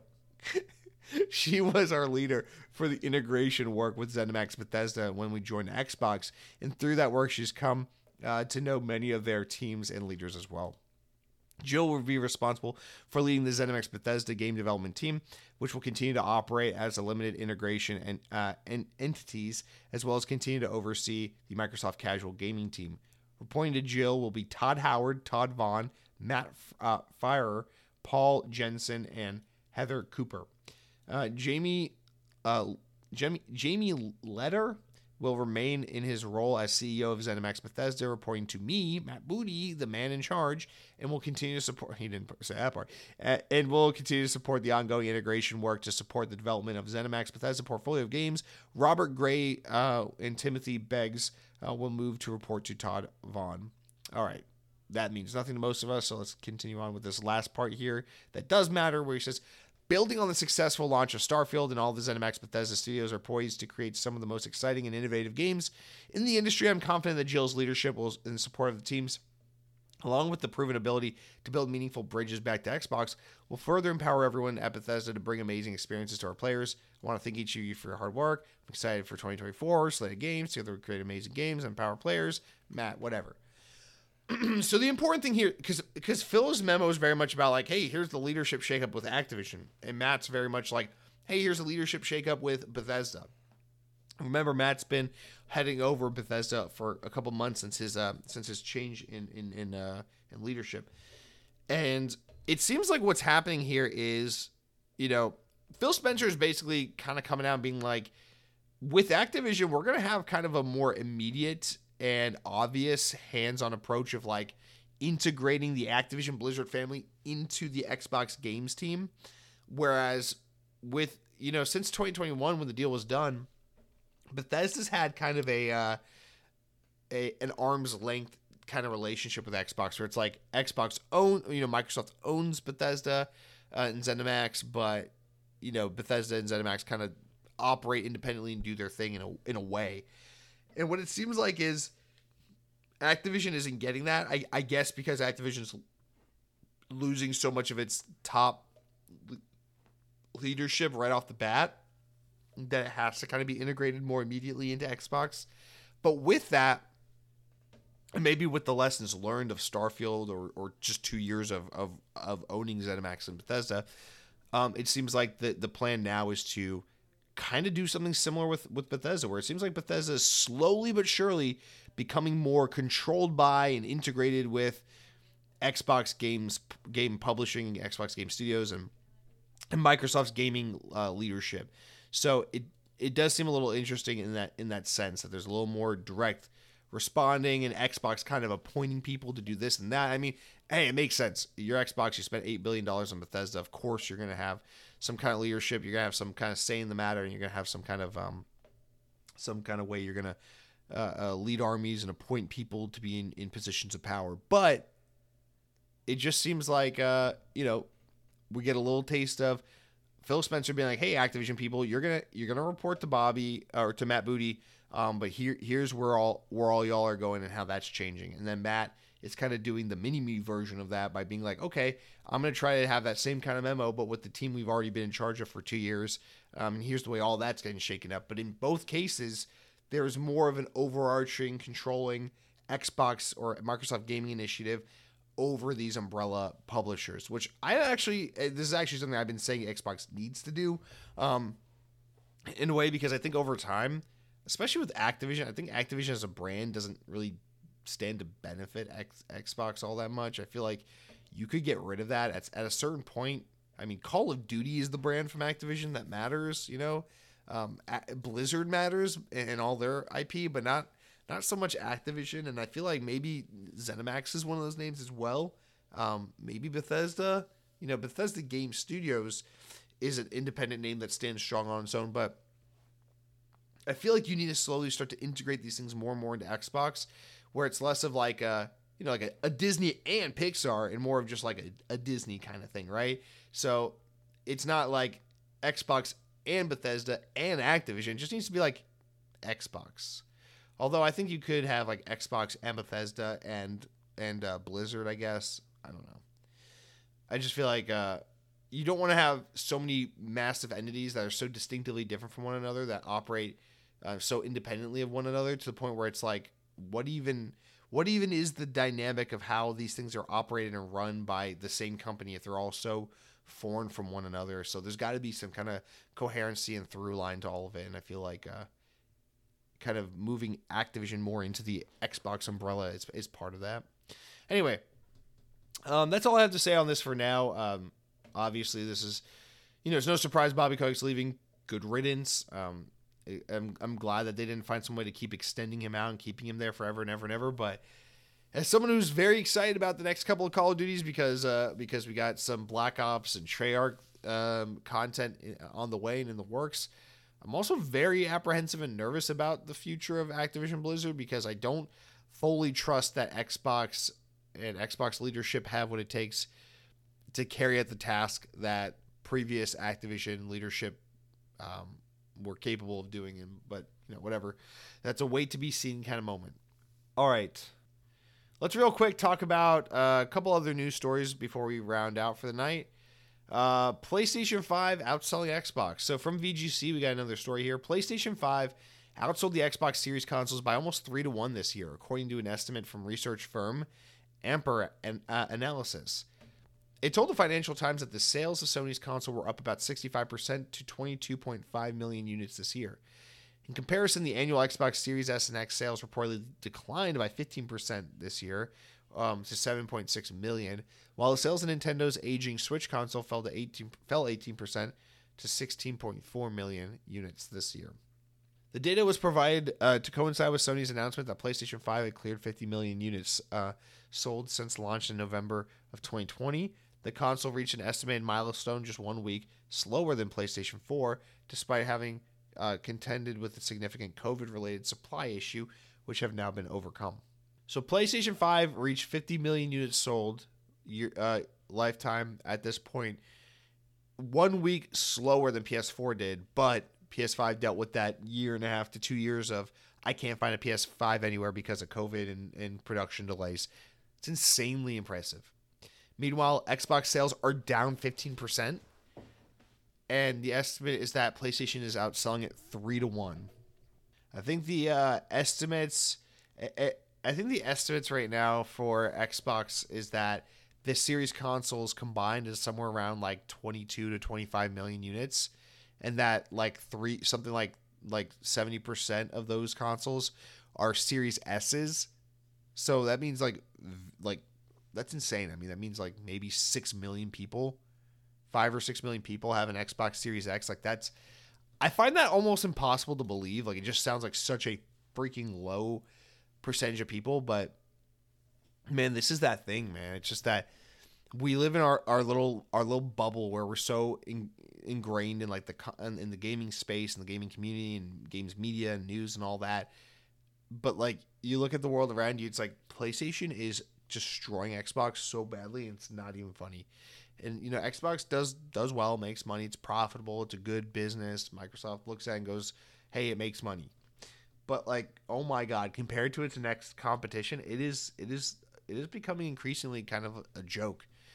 And I don't I don't it just always comes back to that quote from that kind of funny interview that Phil Spencer did, right? We lost the most important generation in the Xbox One. Everyone built their their gaming profile and their ecosystem and their library um, that that generation, and now they're kind of stuck with their platform of choice because that's where their digital life is is is located, and it's so true because even though the Series X and S are you know more marketable, more agreeable, you know better hardware than what came before even though so far Xbox Series S and X have had um, some pretty good you know first party games thus far in its lifespan. It's just it's not moving the needle, and Xbox is doing worse at this point than it was doing with the Xbox One. It's just it's it's so rough, and um, it's gonna take. I don't know, man. Like I I I want to say I really do believe at the end of the day that it is all about killer apps and the best games and all that, but it's going to take so many groundbreaking games in a consistent on a consistent basis from Xbox in order to really start to eat into Sony's market share. I mean, I I mean, it's got to be like, it's got to be like, like Fable's got to hit, then Avowed's got to hit, then Hellblade's got to hit, and, and, these games got to be like really great, not like oh it's a good game. It's got to be like they got to be great. They got to be games that get so much attention, like Spider Man got, like Baldur's Gate got. They can't be games like Starfield where they do well, but there's a lot of controversy surrounding them. They just have to do very very well, and there can't be like a year lull between big releases. There can't be these long six, eight, ten month release like lulls. Like they got to have something noteworthy and big every every every three months or so. You know, it's like if Redfall and Starfield absolutely just like just stuck the landing so well. I think this year could have been an example of that. You know, you had Forza and Starfield and Redfall and um, and uh, Hi-Fi Rush you know, if all all those games got the same amount of love and respect and hype that a game like Hi-Fi Rush got, then you know maybe we'd be singing a different tune. But it's like you, you can't have Hi-Fi Rush is excellent, Redfall is a disaster, Starfield is good but it feels old and kind of you know like something we've seen and done before. Uh, Forza is really good but missing some content at launch. You can't have that narrative. It has to be boom, this is great, boom, this is great, boom, this is great, boom, this is great, and you got to keep hitting on, uh, firing on all cylinders and hitting at a consistent, uh, at a consistent pace, uh, because otherwise there's just you're ne- you know, PlayStation people aren't going to move consoles or they're not going to pay attention to Xbox because you released one good game, or because you released a good game and then a few years later you had another good game, or you know, or because Game Pass just so happens to be the best value. It's like you need you need a consistent stream of great games to back it up. And, and they're positioned to do so well now because they have so many teams. PlayStation's in such a weird position right now where they, they've announced nothing. There's nothing going on on PlayStation. Like, now is the fucking time to strike. The iron is so hot, but I, I just don't know what will ever do it for them other than absolute banger after banger after banger with great timing in between releases and that is just such a specific and impossible task and i just don't know that it can be done all right our final story this week is actually more of a playstation story but there are some uh, there's some implications for xbox as a result of this information so um, unless you're living under a rock this week there was massive leaks at uh, PlayStation to, PlayStation developer Insomniac Games because some ransomware company or whatever got a hold of all this data um, and, and, held all the data ransom for $2 million, told Sony and Insomniac to pay up or they're going to release all this data. Uh, no one did anything, so they released the data. And so now all this footage of uh, Insomniac's upcoming Wolverine game have been leaked, and all this information about internal stuff at PlayStation, uh, personal employee information data. It's really, really god awful, terrible stuff. Uh, mostly, you know, the way this is affecting developers and people's personal information that are getting out there. Um, obviously a really shitty situation um, for Insomniac and the people over there. Um, but with this news, we got some, you know, with all these leaks, we got some interesting little tidbits here that I feel like we should go over a little bit. Um, at, you know, specifically keying on in on the things that pertain to Xbox or affect Xbox. So along with the uh, the 1.7 terabytes of studio files that were um, that were dumped online, you know, among all that, part of part of the uh, the the files and the documents um, was licensing details on this Marvel X Men game, which Insomniac um, seems to be working on.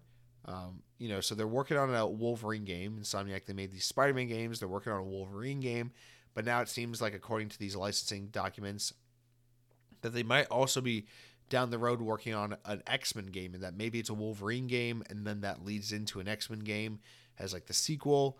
Uh, but according to these terms and conditions that have worked out with Disney, um, in, in Windows Central's view, the story co- this this story comes by way of Windows Central. Um, Insomniac Games is given full license to work on X Men games through December 31st of 2035. So basically, until 2036, Marvel cannot announce or say anything about new X Men games coming to other consoles like like Xbox. Um, it, it's basically only for PlayStation. Um, so uh, the contract does say that during this time, X Men characters are allowed to be used in multi-family team-up games like Avengers or Guardians of the Galaxy, but X Men characters cannot be used as a competitive advantage for Xbox, such as having Wolverine exclusively available for an Xbox version of a game. Um, Xbox console fans should understand that this is not just Wolverine heading exclusively to PlayStation 5. It's uh, an X Men focus game, so it seems like they're going to be working with X Men for a while while these games will obviously be on PC as well, um, they they they will clearly not be coming to Xbox. So this is a, a this is bad news for Xbox because not that we were expecting this Wolverine game to come to Xbox in the first place, but it's just that yeah, for the next uh, 13 fucking years, we're basically guaranteed to not be able to get any X Men or or uh, yeah any X Men game for Xbox, which is kind of just so so stupid that we're hoarding off these IP. Although I guess what would you expect else otherwise? I mean, was anyone expecting a Spider-Man game to come to Xbox anytime in the near future? No. Um, but with that, not not only that, but you know, it starts to make you wonder about what are the terms and conditions for like Indiana Jones or for Blade, and does that mean that like an Indiana Jones game can't be on PlayStation for the next ten to fifteen years? Does that mean that Blade can never come to PlayStation, or do they have different contracts worked worked out because Xbox is such a distant third place to PlayStation, like how how does that work? So you know, raises all sorts of questions. Then in addition to that, uh, Windows Central also shares that um, separate from just the X Men and Insomniac stuff. Um, Sony allegedly goes into detail about how they view Microsoft's position moving forward, which is in this leaked data. Uh, described by Sony as the leapfrog, they have a slide of, of internal information that details um, this, and this is information back from during the um, dur- during the acquisition of Activision Blizzard, where Sony's internal slide details how Microsoft is aiming to build more of a mobile game store to compete with Apple and Google, and uh, that they detail Microsoft having Game Pass and and um, and having Activision and Call of Duty as uh, as being as being something that could leapfrog PlayStation in their new initiatives to focus more on live service games and expanding to streaming and mobile and PC. And so they they viewed Xbox as kind of a threat.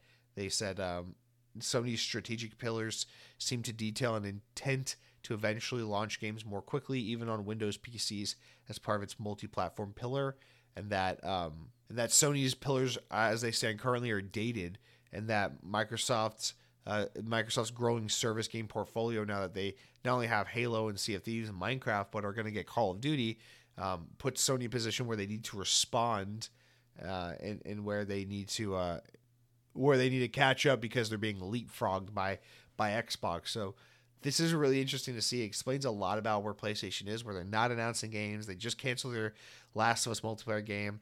Destiny's having some issues, or Bungie's having some issues as a whole. And there's kind of like this panic at Sony where it's like nothing's being said. What are they working on? Why aren't they talking? Why aren't they talking? Where are these games? They got all these weird live service initiatives in the works that we know about, but we don't know the details of. And it just seems like even though Sony's on top, they're currently trying to figure out how to become a little bit more like Xbox in a way, while Xbox is trying to compete with PlayStation. It's kind of crazy. They both need the opposite of what they have. PlayStation needs more more companies, more brands, more live service games, more platforms and things like that. Xbox needs more high quality games that just get the attention of people. And if whatever team can get the the missing piece of the puzzle before the other guy gets it, will have the ability to either, you know, if you're Sony, maintain your dominance in the space, or if you're Xbox, finally hopefully start to make some uh, make some ground in, in this in this uh, in this um, in this console sales war where Sony is just completely blowing away Microsoft with uh, console sales and people are just flocking to PlayStation and abandoning Xbox. So it's kind of crazy to hear Sony in, in their own internal documents uh, like acknowledge that this is such an issue for them and a fear that Xbox has some kind of position of power or or is uh you know is becoming something of a threat to them, which is just kind of seems unheard of. It's not like the Sony we're used to seeing, right? All right, I'm gonna have to start wrapping up because um man this uh this cold is getting bad and I'm losing my voice, so I just gotta just gotta wrap it up. So that's gonna do it for all the big news this this week, you guys let's end on a couple of uh, quick, important enough news stories, stories important enough to make the podcast, but not important enough to warrant their own discussions. Uh, real quick from VGC. Dead Space co-creator Glenn Schofield has, ple- has uh, teased plans to announce a new project in next year. The former Sledgehammer Games, Visceral Games manager left uh, recently his new studio striking distance early in the year after the Callisto Protocol failed to meet expectations. But now we'll learn about their next project next year, whatever wherever he's going to work and whatever he's working on. Next up, VGC reports Suicide Squad Kill the Justice League's Epic Game Store's release date has been delayed by one month. Will now come out March 5th. However, the Xbox and Steam version of the game will still be released on uh, February 2nd of 2024, which I'm very excited for that game. I know you're not supposed to like that game, but I, I think it looks good. I'm, I'm excited for it. So, all right, that is it for all of our news this week, you guys. Let's round out the podcast with the best section, the best segment, the best part of the show, the comments, the shout outs. You head on over to youtube.com slash Xbox on podcast. That's Xbox on podcast at youtube.com. Click on the latest episode of the podcast and drop a comment. You say anything you want to say. I don't really give a shit what the hell you say on there. We will read it on the podcast.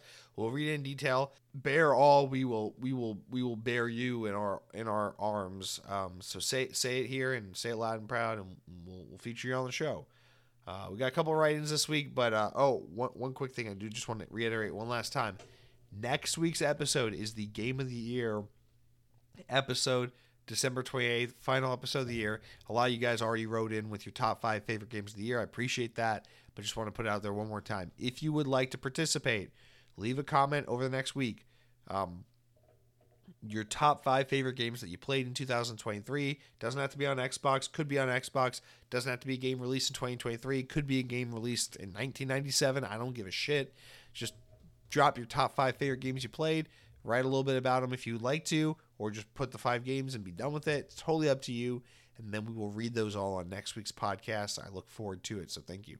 All right. Our first comment this week comes from none other than Dead Captain James, who writes in regarding his year in Xbox recap and says, Just checked my Xbox recap. I'm glad they count PC Game Pass games as hours too. I've exclusively swapped over to PC now. I had 606 hours total, with Monster Hunter Rise having 202 of those hours, 83% action adventure. That is insane, Dead Captain James. Uh, first of all, impressive hours, impressive stats. That's cool shit. But I am disheartened to hear that you have left us on Team Xbox for the PC. Just kidding, of course. I'm glad you enjoyed your games. Glad you had some fun this year. And uh nice. Monster Hunter Rise, 202 hours. Shout out, man. It's good stuff. All right, Kronky writes in uh, about the house with stairs debate, and he says, because this is an Xbox podcast, I want to comment on a small discussion you had last week on liking stairs in a house. I disagree firmly. Stairs are awful. They are a death trap in a house. Imagine if there's a loud noise that spooks you while you're on them, or you don't pay attention, you misjudge where your foot is, or you are sick and struggling to walk, or there's just too many ways for them to turn deadly. They are a necessary evil because space is limited, but an evil nonetheless. Hashtag beware the stairs. Um, Here's the thing, Cronky. Those are all good points, and I thought about all of them. You know, what if you break your leg? How do you get up and down stairs? That sucks. Yeah.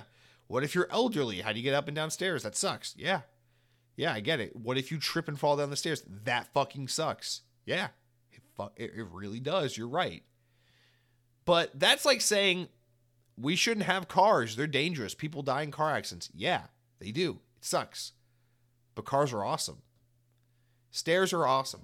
I stand. I, I'm on Team Stairs, and you know, among the many many things I take issue with since I've moved to Florida and just been like, why the hell are things the way they are here?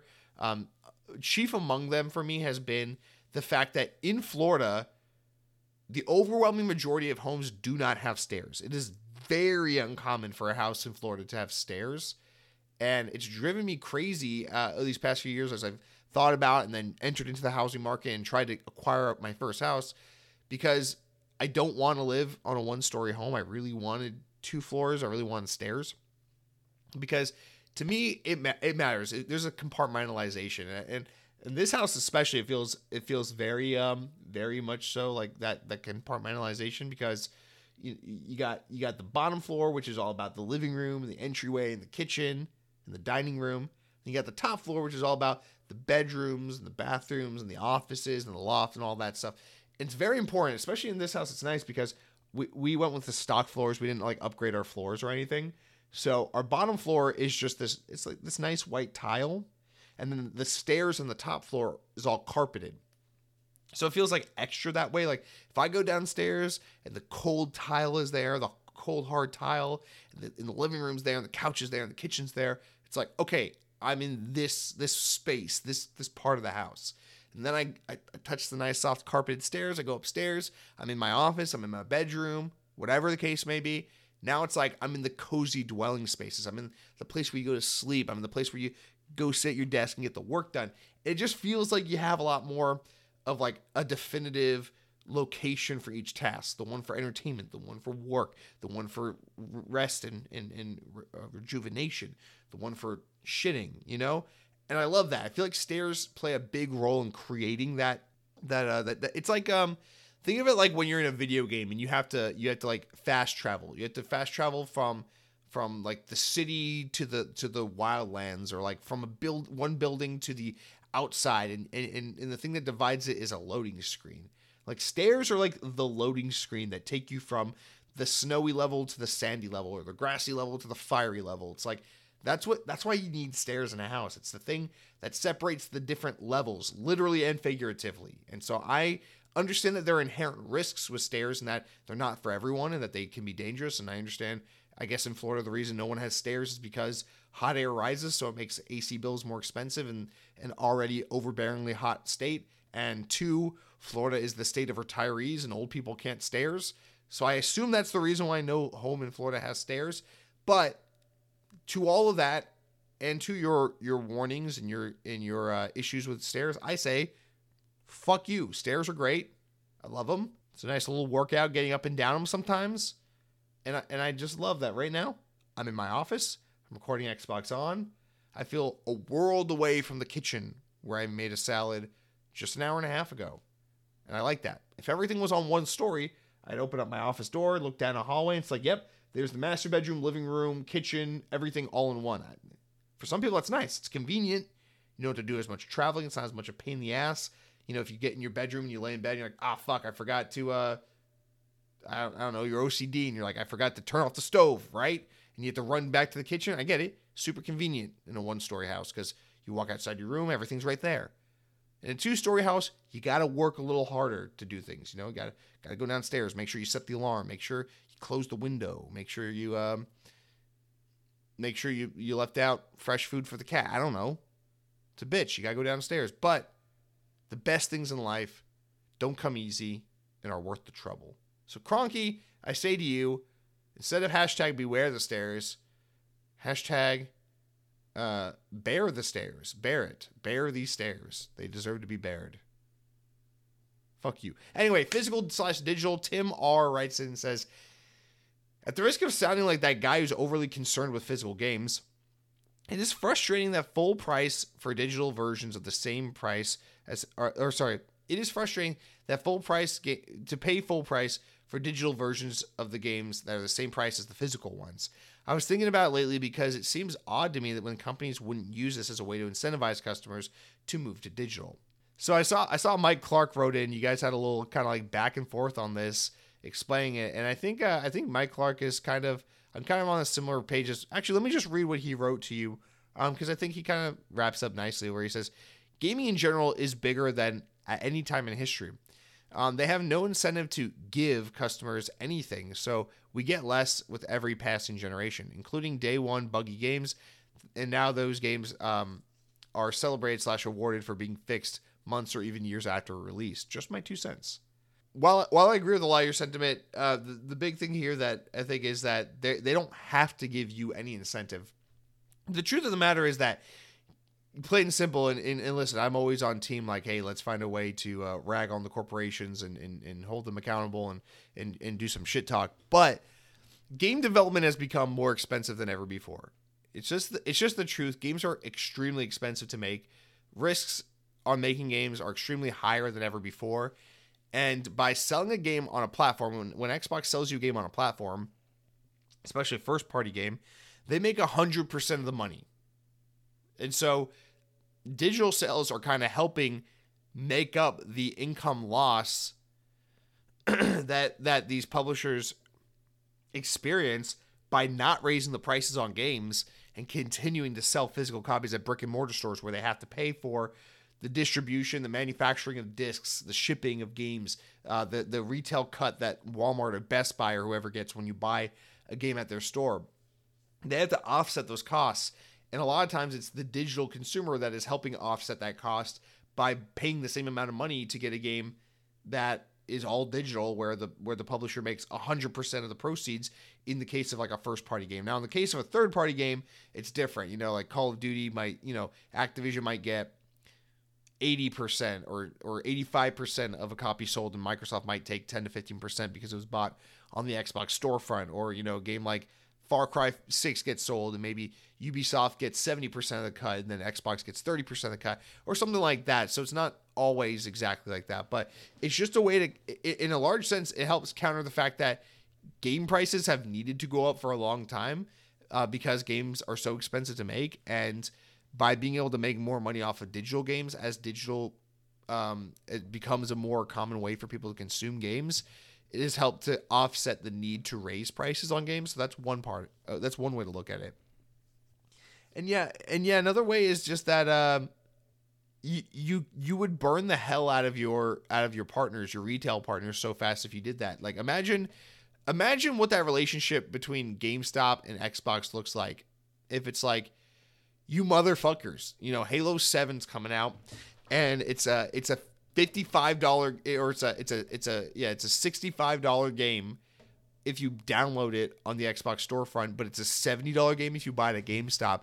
Like that's that's bullshit. Like you're cuz cuz GameStop can't undercut, you know, if um you know, if GameStop carries a new $70 game, they got to pay like 60 some odd dollars to get that game in the first place. They make they make a, a, a small profit off of the sale of that game.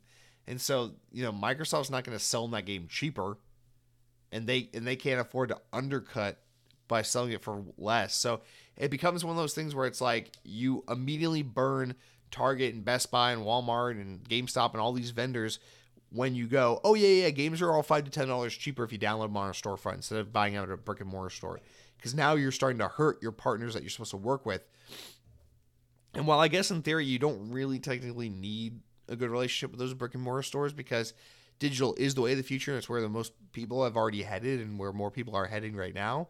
The truth of the matter is, you don't want to burn bridges with those people because you still want shelf space and advertisement space, and you want to sell your consoles and your controllers. And we're not totally in an all digital world just yet, so you don't necessarily want to risk, you know, losing shelf space at, at your local Target and things like that. So it's it's a couple things. It's about offsetting the increased price of game development. It's about keeping good relationships with your Amazons and, and, and Targets and Walmarts, you know, and all these things. And it's about, you know, yeah, to some extent, it's about what Mike Clark says.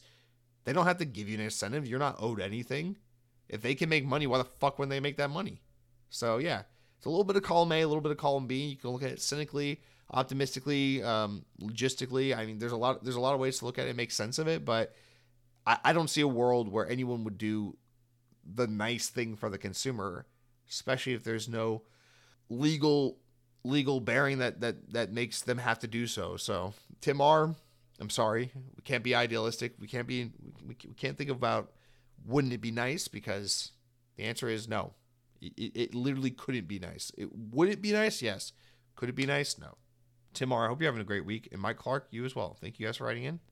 Our final comment of the week comes from Headhunting Halo. Sexy man. He says, uh, It's a sad week indeed. No more E3. I will always remember waking up to the Microsoft uh, day of E3 and cook and cooking food and hanging out around the TV all day, rewatching trailers and getting hyped. Sucked in, uh, sucks that all that is gone now. By the way, Doritos is making a nacho flavor liquor. Yuck. That is uh, that is repulsive. It's repulsive to think about a nacho flavor liquor. I, I don't want to think about any drink that is cheese flavored. So kill that thought yeah, man, that that is the one thing about E3 that I will lament, and it hasn't really been the same for the last couple of years of E3, but it is certainly gone now, and I think this year really cemented it for me because this was the year where we all kind of knew like that's it, E3 is dead, and Summer Game Fest I think is just so kind of boring. Generally, it's like long, it's not really fun to watch. Like good announcements are made during it, but it's not like exciting the way E3 is exciting. And I just lament the fact that it's like the way we get this news is so it's so like spread out and not eventful and not fun anymore. And there's something that is definitely lost. And while the way we do it nowadays makes more sense and doesn't make sense to stop the whole games industry and be like, everybody on June 9th, we all have to be here the same day and make sure you have a really good build of your game ready to go and make sure you spend millions of dollars on advertisement space and sending all your teams out here to be at this convention and do all the like it doesn't make sense anymore, especially in a world where games are so tedious to make and every game's always getting delayed left and right and we need all the time we can get. It doesn't make sense. It's way smarter for an Xbox or a PlayStation or someone to control the marketing and just be like, hey, we have a digital showcase in a couple weeks. We're going to show you. That's that's it. It's way cheaper. It's way easier on your teams. It's logistically way smarter to do that, and it works. But that being said, I am very grateful, as it seems like you are as well, um, to be from a generation where we're all going to grow up and remember what it was like to wake up on like June 7th, 2008 or whatever, you know, whatever day it was and be like, "Ah, today's today's the fucking Xbox E3 press conference. I can't freaking wait." And I feel like so many of us have those memories. Like, order a pizza, it's E3. You know, like, "Oh man, my friend's coming over. We're to watch the, the the showcase together." You know, and stuff like that. And like I'm so glad to be a part of, you know, to have been brought up during that time because I've been glued to the fucking TV watching E3 like that. I mean, since I was a wee lad, I was born in 95 and I was probably E3 hooked as early as 2003. I want to say. So like I'm I'm so grateful that that was um that that was my upbringing, the world I got to grow up in.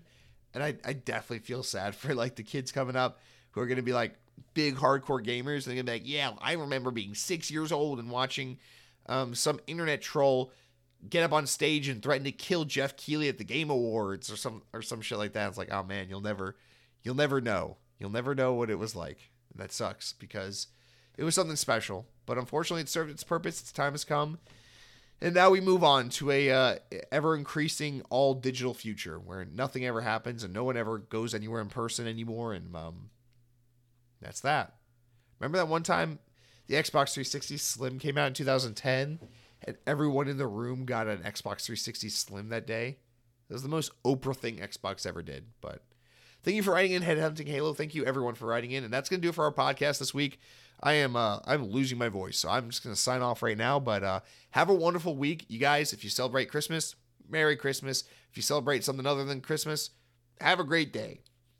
Happy, Merry, whatever it is for you. Um, we'll meet next week on the 28th. Can't wait to hear uh, from all you guys. Go over our top five favorite games of the year. Very much looking forward to the last episode of Xbox On for the year, and then of course, 52 more episodes next year. So. Thank you all for your time. Thank you for listening. Have a great week. Play some good games. Enjoy some good food. Enjoy time with families. Enjoy uh, enjoy your holidays. And until next week, power your dreams.